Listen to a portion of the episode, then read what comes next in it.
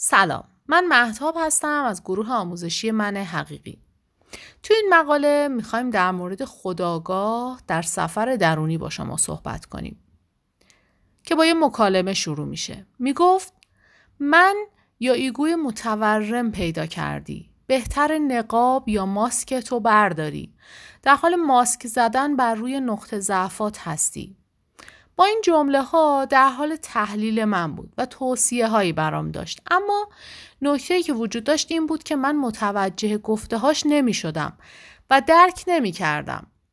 وقتی پی برد که صحبتاشو متوجه نمیشم لازم دونست که در خصوص سفر درونی و کشف خود اصطلاحات و جنبه های از درون رو تحت عنوان خودآگاه، من یا ایگو و نقاب یا پرسونا توضیح بده و به عبارتی برای طی کردن سفر درونی و خودشناسی لازمه نسبت به این موضوعات آگاه بشیم.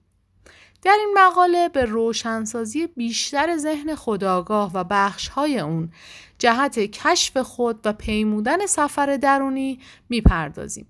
که سرفصلهای اون عبارتند از ایگو یا من در سفر درونی و کشف خود نقش و معنای نقاب یا پرسونا در سفر درونی.